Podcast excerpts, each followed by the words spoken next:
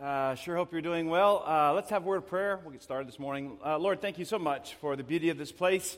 Thank you for the beauty of these people. And Lord, the beauty of worship that we've all been able to uh, express uh, just now.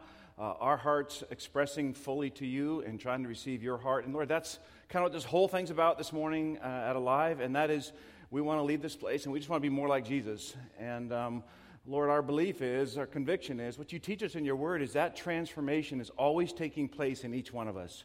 And you're making us more like Jesus. And so, whatever you want to do this, this morning in the next few moments, or we just, we, we're open to that. And um, so, I encourage you that are listening to the sound of my voice, to let us all just sort of lay aside the things that are kind of have been, are in the way already this morning. Maybe it's a, details or scheduling, or maybe it's something that happened this morning or a conversation, or maybe even something in the service that just sort of has kind of been a distraction. And I would encourage you to join me. And Lord, we just want to lay aside those things. And just tell God that. Say, we want to lay aside whatever it is and want to receive what you have for us. So, Lord, for that to happen, hide me deep, deep in your empty cross that reminds us of the victory you have. It's in your name we pray. Amen. Uh, man, so glad uh, to be with you. In a recent message uh, at this church, um, I shared a story of my Halloween costume when I was growing up, uh, made out of paper bags. And it was incredibly traumatic for me. And your laughter, um, your guffaws, your hilarity at my expense has certainly only added to the therapy that well, I one day will certainly ha- have to have. So I'm not going to tell that story again for you. But because it is October, I am going to talk to you a little bit about Halloween because that's happening this month. And I would like to share an observation I have related to Halloween. When I was trick or treating as a child, see if you can relate to this, it seemed to be predominantly kids who got into the action. And so um, that's kind of kids ran down the streets, and we were all holding pillowcases to gather our candy in because the plastic pumpkin hadn't been invented yet. And so we all had these pillowcases, and also, you know what else? Cameras with phones, phones with cameras, sorry, haven't been invented yet. And so we weren't worried about how we looked and we're, you know, to post on Facegram or Instabook, you know, how happy our lives are. It wasn't anything like that. It was all about the haul and getting candy. That's what the whole thing was about. Now, where I grew up, we also had this little thing called UNICEF. Anybody remember UNICEF at all? So UNICEF, they would give you this little cardboard box with these two little handles on it like that. And you were supposed to go to the store or to where the, the, the houses and ask for a quarter for UNICEF.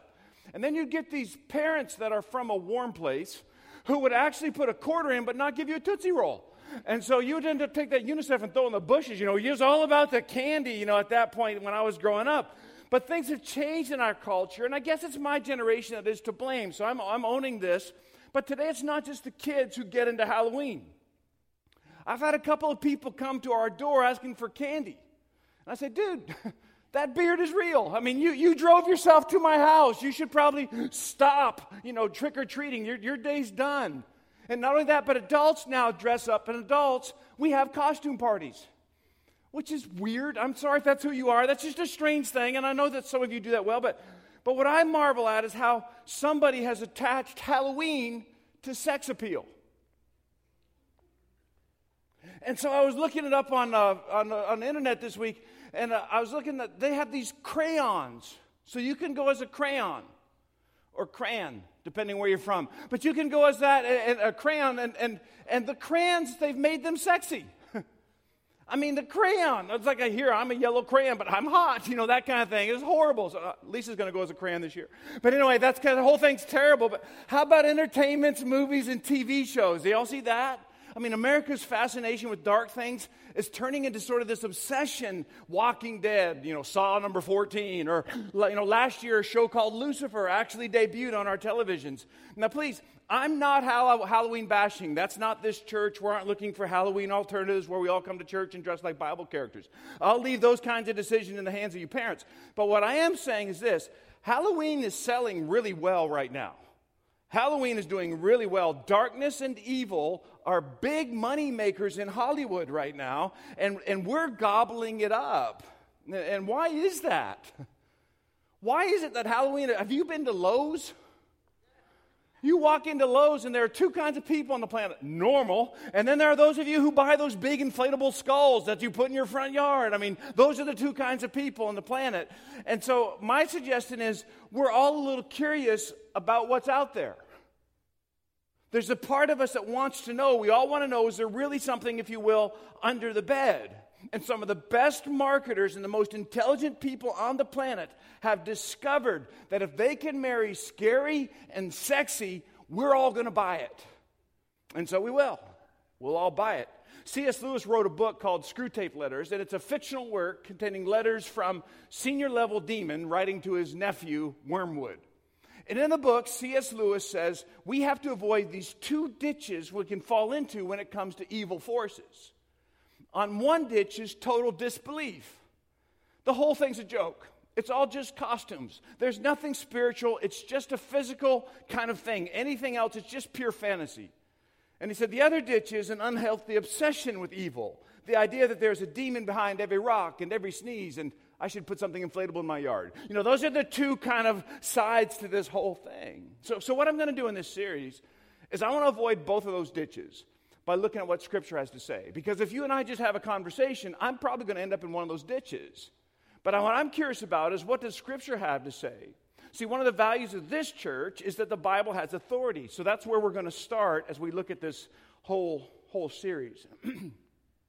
Paul writes a letter to a church in a place called Ephesus. Ephesus is guilty or a thriving city, but they would fall in ditch number two. And what I mean by that is they believe there's a demon behind every rock and it was selling well in their culture just like it sells well in our culture. In fact, in their culture, witchcraft, idol worship, and all the imitations of those kinds of things were out in full force. Spiritual stuff was a major part of the economy in Ephesus, just like it is in ours. The reason all that stuff is on the shelves, the reason all that stuff is at Lowe's, the reason all that stuff is on Netflix or wherever, you and I are buying it.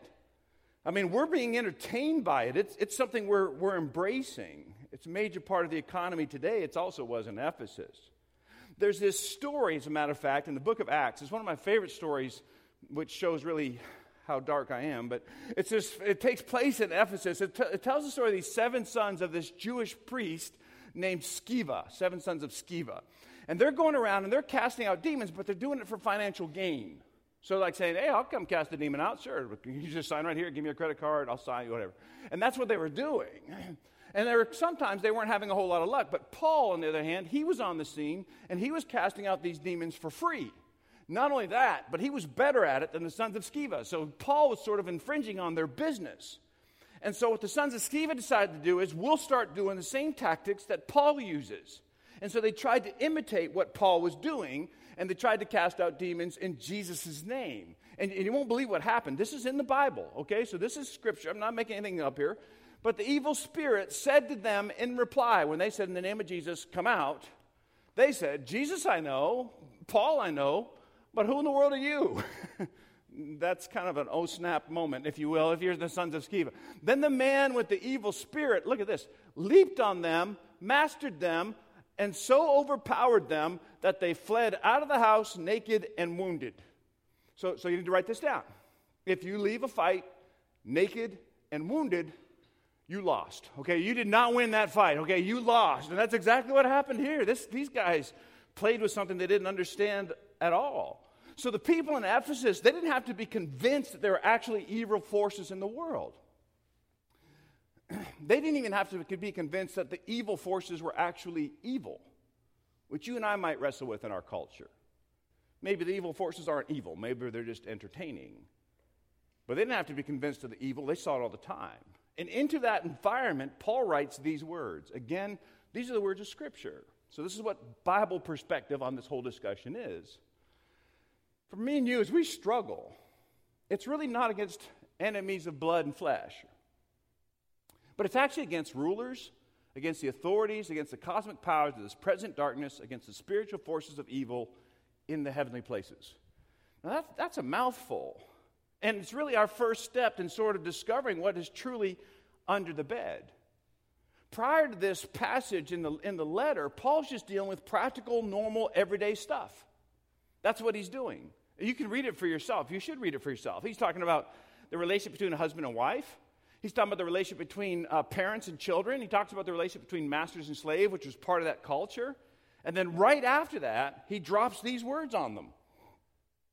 It's like, hey, how'd things go at Little League? It went like this way. Hey, by the way, our struggle is against flesh and blood, not against flesh and blood.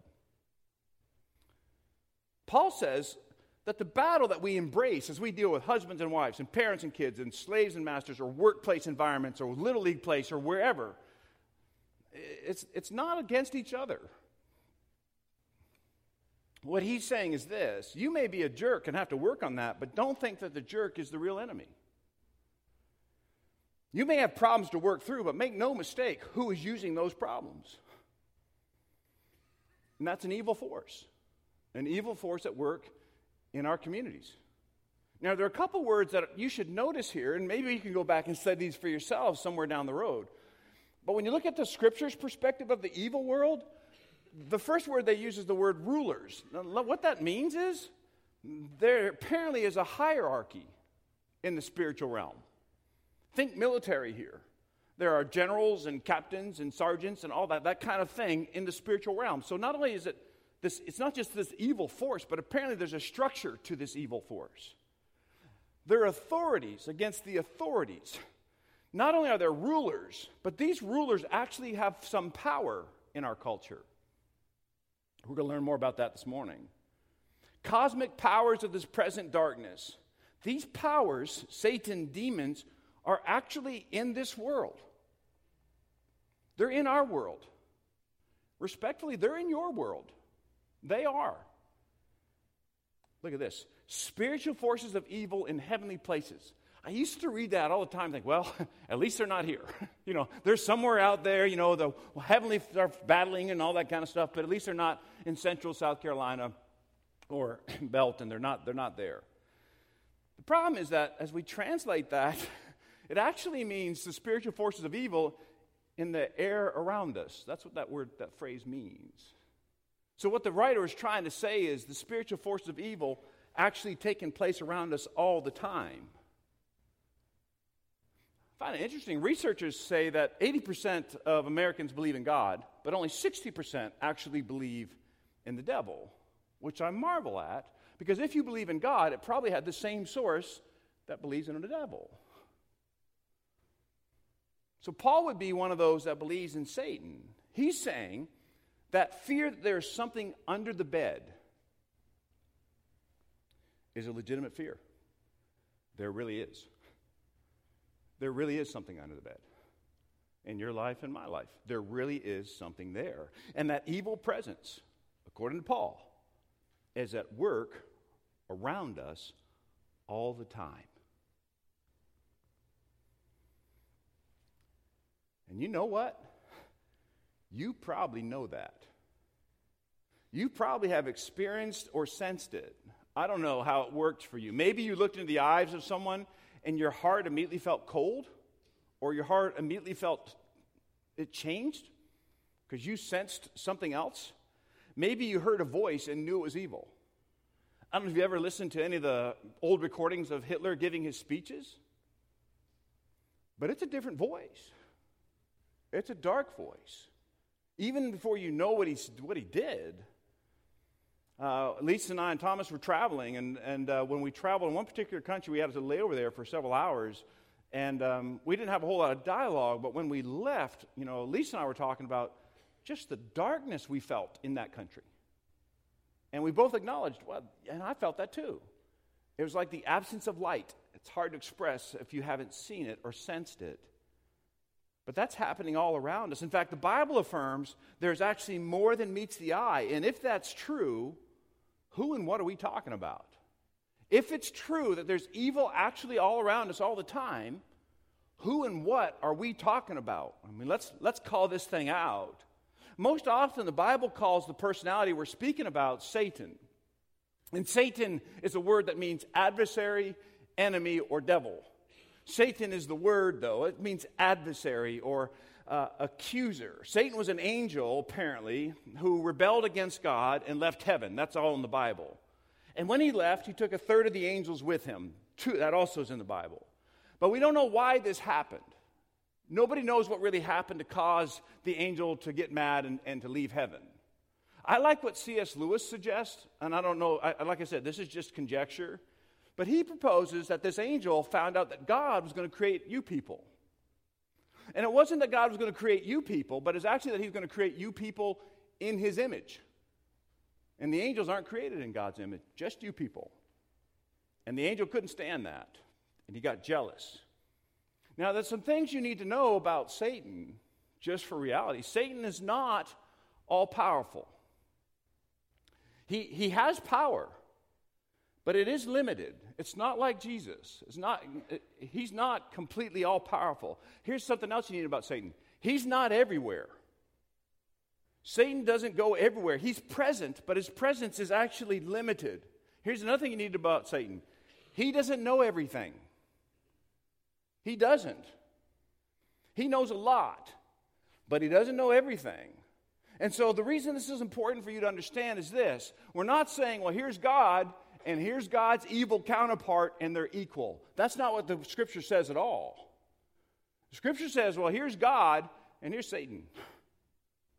So you're not dealing with two equal, equally powerful forces. There's no doubt that one is more powerful. In fact, Jesus had some strong words to say about Satan. He was a murderer from the beginning and doesn't stand in the truth because there's no truth in him. That's kind of a put down, I'm just saying. It's kind of a put down. When he lies, he speaks according to his own nature, for he is a liar and the father of lies.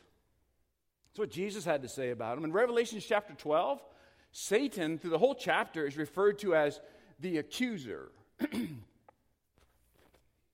the accuser. And this is kind of one of those moments I think we can put a little butter to bread here in my life and your life. See if this rings as something that you've experienced. You picture a courtroom and picture God as the judge. And then you picture Satan at the prosecuting attorney's table. You are seated at the defense table. And the prosecutor stands up to make his case against you. And so he's making his accusations because that's what he does. He's the accuser, according to Revelation chapter 12. And what he's accusing you of is all true. he didn't have to make anything up for Tom's life, he had plenty to go with. Fair? And so, what he's accusing you of in the, in the courtrooms, he's accusing of thought, he's accusing of behavior, he's accusing of attitude, he's accusing of pettiness, He's accusing you of all the things that you've done. Now, pause just a minute and let me point out a strategy that Satan currently is using in your life and in mine. You ready? He's accusing you. He is accusing you. The only way that Satan has to identify with you and with me is with our sin. That's the only connection point he has with us. So he is saying, Oh, you're the adulterer. You're the liar. You're the addict. You're the pervert. You're the gossip. You don't have any, you don't mean anything. You're the self righteous. You're not good enough. You're imperfect. If these people only knew, you're a secret keeper. And what that means is anytime you sense accusation, that's never God. That's always from the enemy, the accuser. Now, pause just a moment and think back to your life for the last couple of weeks. You ever had one of those thoughts come flying into your brain? Came from nowhere? To remind you of things you did and didn't do? That's the accuser. That's who that is. Sometimes the accusation is related to what was done to you. You're the abused, you're the forsaken, you're the used, you're the raped. And all those thoughts have the exact same force. It's the prosecutor in that courtroom. Let me tell you what Tom did and it's true. And Jesus tells us why Satan is employing this strategy in our lives. He says, the thief, the accuser, the father lies, he's coming only to steal and kill and destroy. Remember that? This is the two deals on the table.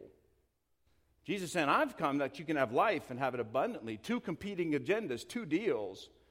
Jesus, Jesus is saying this himself. So people, I marvel that believe in Jesus, but they don't believe in the devil that Jesus believed in. And you know this because you've seen this. You've seen it in your own life. You know this is true. Because if you place or trace back in my life and in your life the places of hurt and shame producing and guilt, they're all related to this. That's the evil one at work. That's the evil one at work. What in your life comes from destruction and death? That's the accuser. What in your life comes from abundance, or what in your life produces abundance and joy? That's Jesus. Two different personalities. And you know what I struggle with in all this? Same thing you're struggling with. The thing I struggle with all week. How can I get a room full of folks and folks watching down in the chapel and folks walking, watching at Pleasant View? How can I get us all to take it seriously? Because we're having more messages telling us it's a joke. And that's what I struggle with. We joke about it, we laugh it off, but the Bible never does that about evil. In fact, look at how the scripture paints the picture. This is from 1 Peter 5. Discipline yourselves, keep alert. Why? Why should we be alert? Why should we be disciplined? Why should Christian live, Christians live different kind of lives? Well, let me tell you. Like a roaring lion, your adversary, the who? Prowls around. That's creepy. Looking for someone what? To encourage, to build into. Hey, you know anybody who's been devoured? I'll bet you do. Anybody in the room been devoured, been gnawed on a good bit? Let me ask you a question. In the scripture, what is the animal we are most likely associated to, most often associated with? Do y'all remember? All like sheep have gone astray. Now, listen, this, is, this took me a lot of years and years of schooling. If a lion and a sheep get in a fight. Guess who wins? Every time. I don't care if the sheep's been bulking up. I don't care if the sheep took karate classes. I don't care if the sheep is packing a weapon. It doesn't matter. The lion and the sheep, the lion is going to win every time. It'll be a bloodbath, total annihilation. Guys, the lion wins. And as a society, as church people, as believers, I think we're sort of arrogantly playing around with a predator who can destroy us. And we're doing this in our lives. Even good Christian people are doing it in our lives. And we're treating it like, like it's a joke, but the scripture never does that. That office flirtation thing going on, it's going to devour you. I've seen it happen, haven't you? rekindling that old flame in Facebook or someone else thinking it's innocent. Oh, I wonder what they're doing now. That has the potential to devour you. I've seen it happen. Getting financial gain, even if it means you cut cost, that can devour you guys. I've seen it happen, and so have you. That secret Netflix show, it's devouring you. Porn addiction, that is rewiring your brain, dude. It will devour you. All you got to do is search the news for Weinstein these days, and you will get the whole series about what it means to be devoured. Substance you're using to get by, to sleep, to knock the edge off. It has the potential to devour you. Why? Because you are in the ring with a predator. And it's no joke according to Scripture. Jesus didn't mess with it. One day, he meets this demon possessed man, and, and he delivers the man because the demons obey Jesus, and, and we'll get to that. But when he did this, the crowds were amazed. Now, now watch this. Because what we're getting ready to see in Scripture is why so often our efforts at faith crash and burn. So the, the, the, Jesus cast the demons out, and the people around him think, well, that's pretty cool, but Jesus actually may be one of them and he knows what they're thinking. So check out this story. This is from, the, from Luke, who was a physician who wrote a book in the scripture called Luke.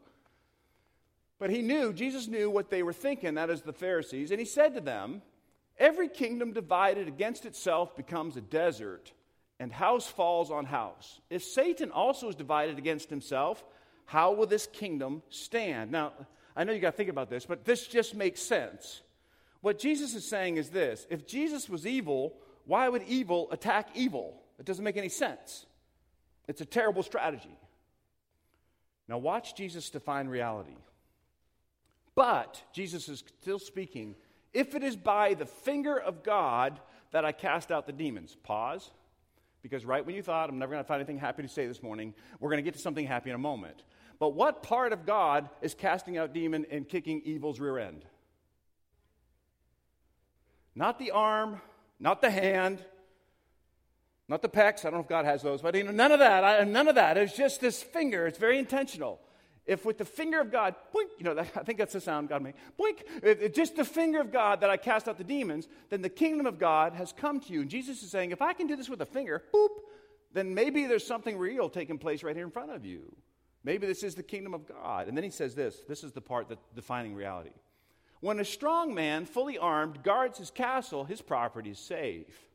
But when one stronger than he attacks him and overpowers him, he takes away his armor in which he trusted and divides his plunder. The strong man in this scripture refers to, Je- to Satan, and the stronger man that refers to Jesus. And the bottom line of what Jesus is saying so far is Jesus is stronger than Satan in, in, in Tom's interpretation. Stay with me, here comes the verse. But when the unclean spirit has gone out of a person, it wanders through waterless regions. Part of Jewish understanding of evil was if demons weren't in people, they were wandering in the desert. It wanders through waterless regions looking for a resting place, but not finding any. It says, I know, I'll return to my house from which I came. And when it comes, it finds it swept and put in order. Then it goes and brings seven other spirits more evil than itself, and they enter and live there. And the last state of that person is worse than the first. Now you hear that and think, what in the world is Jesus talking about in that moment? And I think I can bring it down to a place where you and I can all sort of engage with it because it makes sense to me. In fact, it, it's actually part of my testimony. Jesus is saying, it's not enough just to have evil removed from you. It's not enough to try to clean yourself up. It's not enough to try to clean your home up and make it look Christian. It's not enough to try to clean your habits up and try to make them look Christian. It's not enough to start trying to go to church and stop trying to say the words you said and start trying to listen to a Christian song every once in a while. It's not enough. Because what will happen is the evil spirit will actually go by and find seven more and come in and devour you. And you've seen this happen. You need someone stronger in you to defeat the evil one. That's what Jesus is saying. What Jesus is saying is the only way to defeat this strong enemy, the roaring lion, is with a stronger defense, a victorious king. And that spirit can actually live in you. I think some of you are actually in this service, some of you are watching because of this next verse.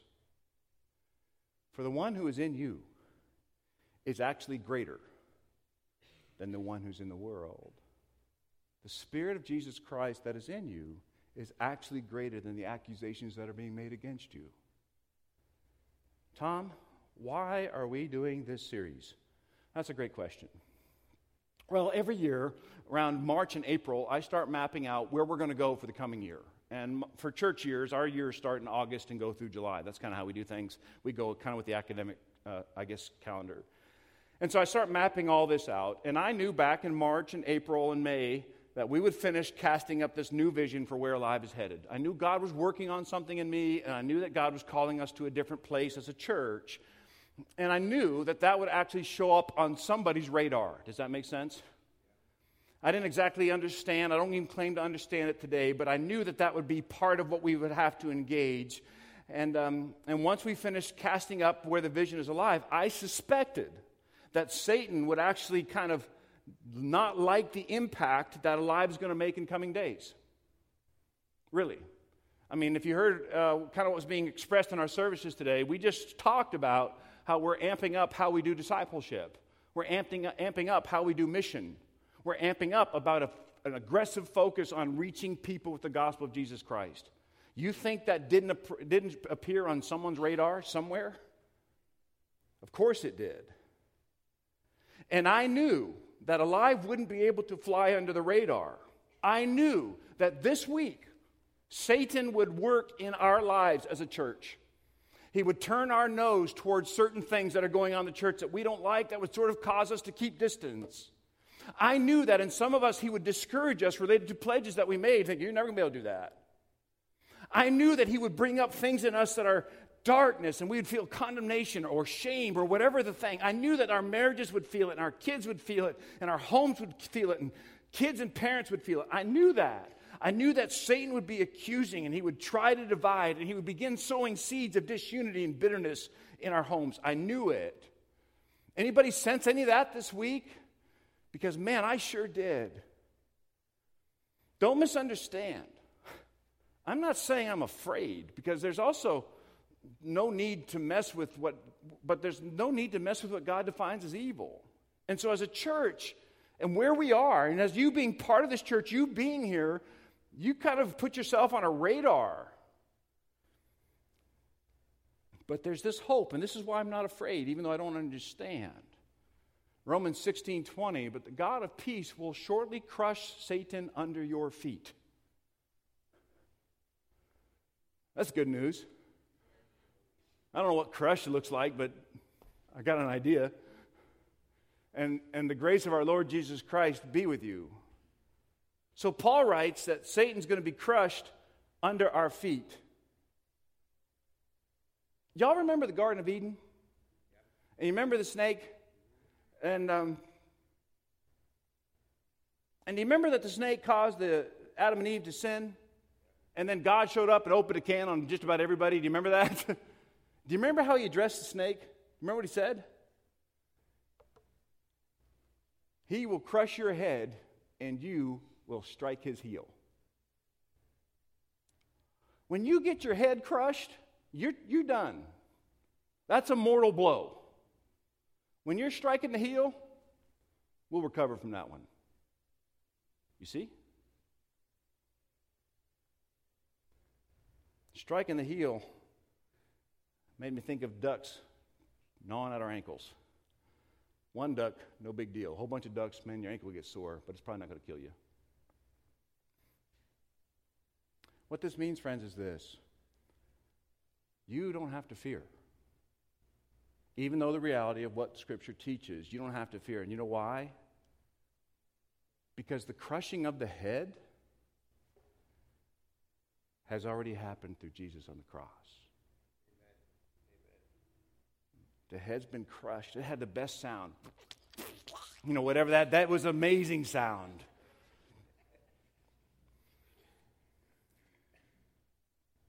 The war, the war has been, has been won. So don't doubt that. That war has been won. Even Satan knows he's lost the war. So, what's motivating him? Here you're getting ready to see the darkness of the one that's accusing you in your heart and life. Because Satan knows his head's been crushed. But his agenda now is to take as many of us as are willing to his own death and destruction. That's the agenda. He wants me and you to suffer with him. You say, Tom, that is so dark. And now you understand your predator. He's not going to win, he's just trying to drag you down with him. And if he can get me and you to stumble, the battle's, the war is over, but the battle, if he can just get a little battle win in your life and in my life and take as many with him as possible. So there's this courtroom. And the accuser has a legitimate case against you and against me. In fact, in this room, if we were to play these out on these screens, you would all cry out the same thing I would cry out. He's guilty. There's a judge who's hearing all the accusations, embarrassing as they are. And we're sitting at the defense table over there, feeling puny.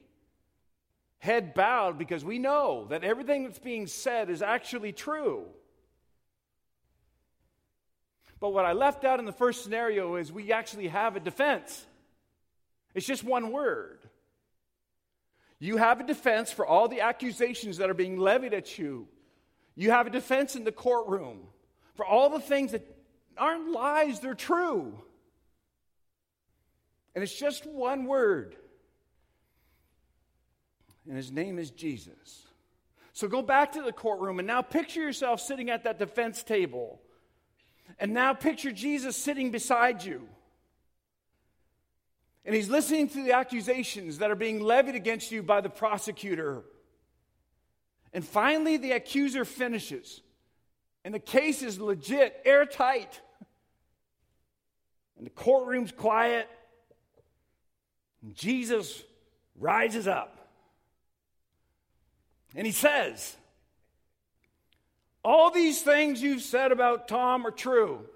Yo, Jesus, this may not be the best option. Should we try to plead this out? You know, I don't know. Something else. Is this your first case? I don't really know. But all the things you've said about Tom are true.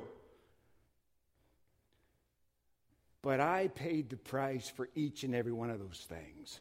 I took his sin, I took her sin to the cross. They bear it no more. My client is innocent on all counts. I recommend we release him. Amen. Isn't that something? Amen. There is power in the name of Jesus. There is power in the name of Jesus, and Jesus fights on our behalf. So don't you be afraid. Do not be afraid. The war is won, and the Spirit of Christ can be in us and must be in us until the battles are over. Lord, these are beautiful people. And as we speak today of such a dark place, it is so important, Lord, that we all sort of own this as a group. Yes, I see that work in my life. And listen, if that's you right now, listening to the sound of my voice, don't be alarmed.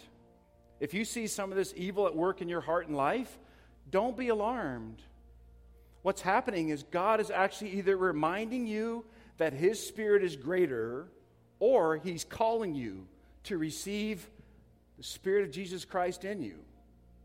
You have to decide what God is saying. Maybe for some of you, it's this affirmation point Lord, I'm thankful that I'm not alone. I'm thankful that I serve you. Help me, Father, to see this world in light of the truth of Scripture. But for others of you, it's been accusation time. You feel low, you feel defeated. Well, you know where that's coming from now. And it's not that you just got to retrain your brain, that's part of it, but receive the Spirit of Jesus Christ. Ask Jesus to come in and live and thrive and abide. And then you do the same to him. You abide in him. How do you do that? Well, you use your own words. You use your words, but, you know, for me, it was something like, you know, Jesus, I want you to come live in my life. I'm tired of my own path. It's not working, and the darkness in me is great. You use your own words, but you can invite Jesus to come live in you, and He will. And oftentimes, when you do that, you almost sense an immediate lifting of darkness. You do. It happened for me. You should do that because you're not going to be able to fix you on your own. But Jesus can help. Jesus can fix you. Jesus can chase the darkness away.